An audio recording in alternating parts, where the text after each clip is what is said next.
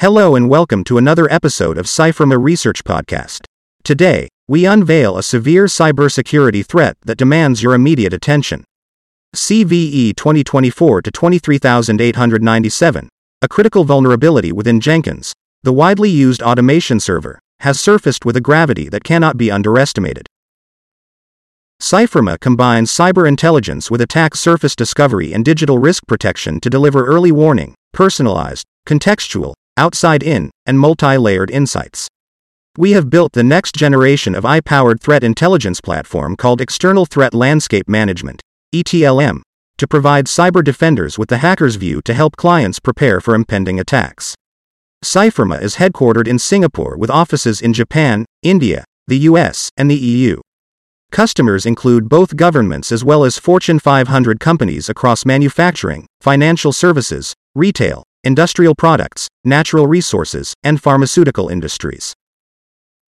This vulnerability, classified with a severity score of 9.8, exposes Jenkins to unauthenticated remote code execution, RCE, and arbitrary file read. The implications are far reaching, potentially leading to unauthorized access and the compromise of the Jenkins automation environment. Our analysis reveals key takeaways. This is a critical RCE vulnerability that transcends industries, impacting organizations globally. Proof of concept exploits are in the wild, intensifying the urgency for organizations to swiftly address the vulnerability. Our acknowledgement extends to the security researchers in the broader cybersecurity community for their collaborative efforts in identifying and addressing this threat. Let's delve into the vulnerabilities specifics, CVE 2024238897 arises from a flaw allowing attackers to execute arbitrary code remotely and read arbitrary files. The inadequate input validation in the Jenkins server provides a gateway for malicious actors to exploit the system by crafting specifically designed inputs.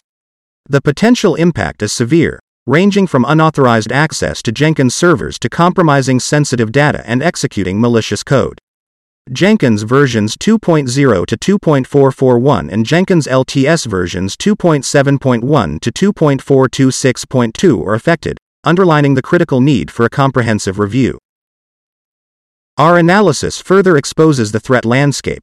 Over 818,061 Jenkins instances are public and potentially vulnerable to CVE 2024238897.